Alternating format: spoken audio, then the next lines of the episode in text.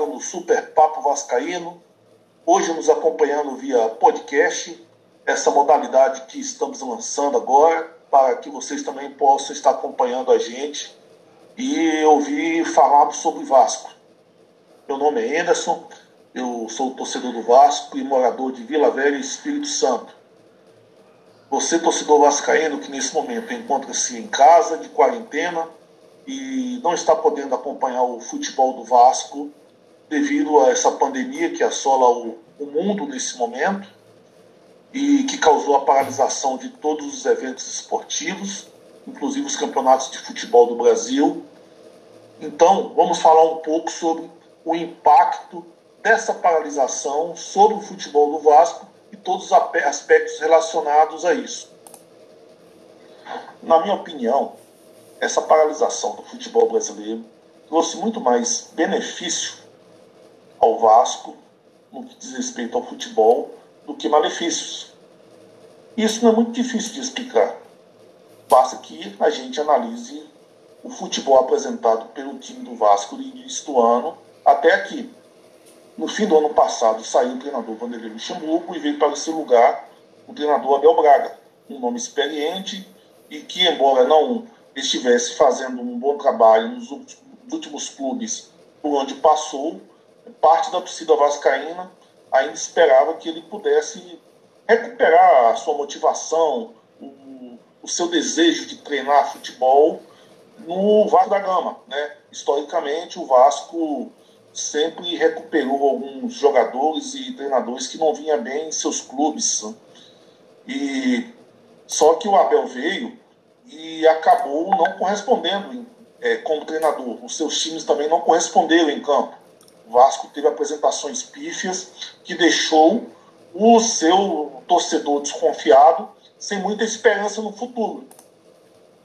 Então, desses três meses de Abel Braga, podemos dizer seguramente que tivemos três meses perdidos do ano. Nada funcionou e tudo que foi feito até aqui pode ser simplesmente jogado no lixo. Não tivemos aproveitamento de nada. É, essa campanha ruim do Vasco, com a eliminação precoce do fraquíssimo Campeonato Carioca, é, culminou com a, de, com a demissão do treinador e logo em seguida veio a paralisação. Então, por esse ponto, eu considero que foi um benefício, porque tirou aquela pressão de trazer um treinador às pressas, alguém que viesse dar sequência e... na verdade, teria que começar um novo trabalho, né? Porque não existe sequência de trabalho ruim. O cara teria que vir e trazer uma nova filosofia, trazer motivação, é, possivelmente teria que fazer uma reavaliação de jogadores que foram afastados. Então, esse nome teria que ser muito bem pensado. Não dava para ser um nome escolhido às pressas, alguém para apagar incêndio. E desses nomes que estão sendo ventilados aí na imprensa, pelo que a gente vê nas notícias, até porque não dá para ter certeza de muita coisa, na minha opinião, dois nomes estão largando na frente nessa corrida.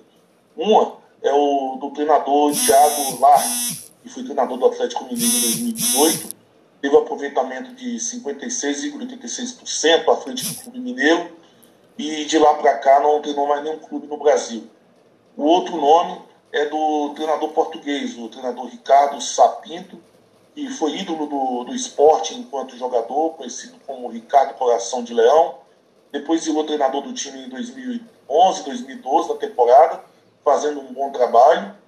E foi treinador do time também em dois mil e dezenove, é, sendo demitido ao final da temporada, mas foi considerado um bom trabalho, principalmente pela campanha do clube português na Liga da Europa. E se for considerar esses nomes que temos em mãos, eu preferia apostar no, no treinador português, até por referências que tive dele, com amigos que são vascaínos e moram em Portugal. Então, é, o treinador português, na minha opinião, seria melhor, porque ele traria um trabalho diferente. Eu acho que o futebol brasileiro precisa de um choque de gestão, tanto na sua, na sua coordenação, como também no, em campo, no, nos treinamentos. Precisamos de uma filosofia nova, não precisamos de mais do mesmo. Eu acho que a escolha de Thiago Larghi para treinador do Vasco não traria essa mudança que queremos, esse choque de gestão, esse choque de conceitos que estão querendo para o futebol do Vasco. Seria mais do mesmo. É um, um treinador que está no futebol brasileiro, está um ano sem treinar, sabe-se lá em que condições ele estaria para estar treinando. Ele treinou o Atlético Mineiro, não treinou mais nenhum grande clube. É, para minha opinião, não teria a experiência necessária para ser treinador do Vasco. Já o português, o Ricardo Sá Pinto, ele, depois que ele saiu do esporte em dois mil e doze, ele passou por uma série de clubes europeus em vários países, então já tem uma rodagem maior, e também é considerado um treinador de, é, de pulso firme, que gosta de impor o seu trabalho. E eu acho que é isso que o Vasco precisa nesse momento, precisa de alguém que que possa fazer os jogadores jogar, alguém que traga realmente algo novo, alguém que tenha, que saiba o que quer, né? O jogador gosta de ser comandado, o jogador não gosta de, de treinador fraco. É, a maioria do, é, dos, dos jogadores prefere aquele treinador pulso firme, que impõe uma filosofia de trabalho. Então, por essas e outras, eu preferi, eu apostaria na escolha do do Ricardo Sá Pinto como treinador do Vasco.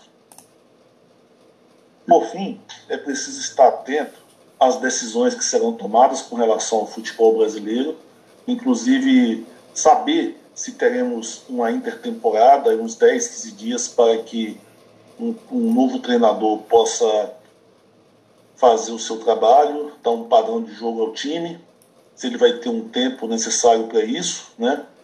E saber também como vão ficar os, os formatos dos campeonatos que teremos pela frente, né? Se vai haver mudanças na Copa do Brasil, Sul-Americana e principalmente no Campeonato Brasileiro. O Campeonato Carioca não interessa pra gente porque não pleiteamos mais nada, e eu acredito também que, que os estaduais vão ser deixados de lado para que os, os campeonatos nacionais sejam prioritários.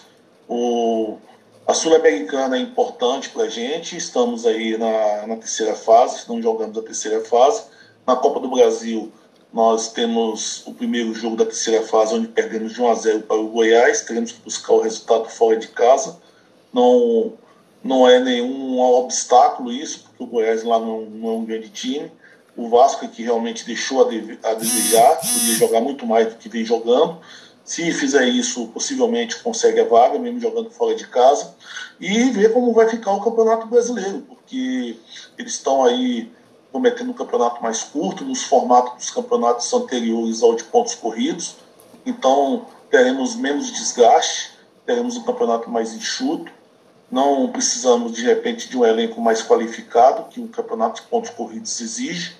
E isso também acaba beneficiando ao Vasco. Então, acho que um campeonato mais enxuto, o Vasco tem que focar em classificar para a fase de mata-mata e nos jogos de mata-mata é, fazer o seu futuro, né? Aí a, depende de cada comportamento, dos times e dos adversários, as circunstâncias de jogo, os jogadores que vão poder jogar na época, tudo isso influencia no, numa passagem de fase no campeonato de mata-mata. Por fim, é isso, meus amigos. Obrigado pela paciência. Continue acompanhando o Super Papo Vascaíno via podcast, via YouTube. Continue prestigiando a todos nós e que Deus abençoe a todos. E, e, por, e por, por favor, que todos se cuidem, obedecendo às autoridades. Um abraço e fiquem com Deus.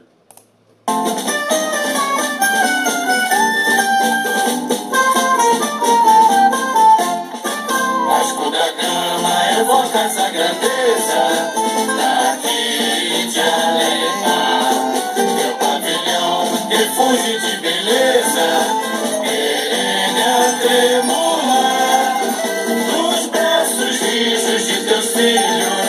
Uma sagrou-te na história, reflete pelos céus em forte brilho o cetro que ostentas a vitória.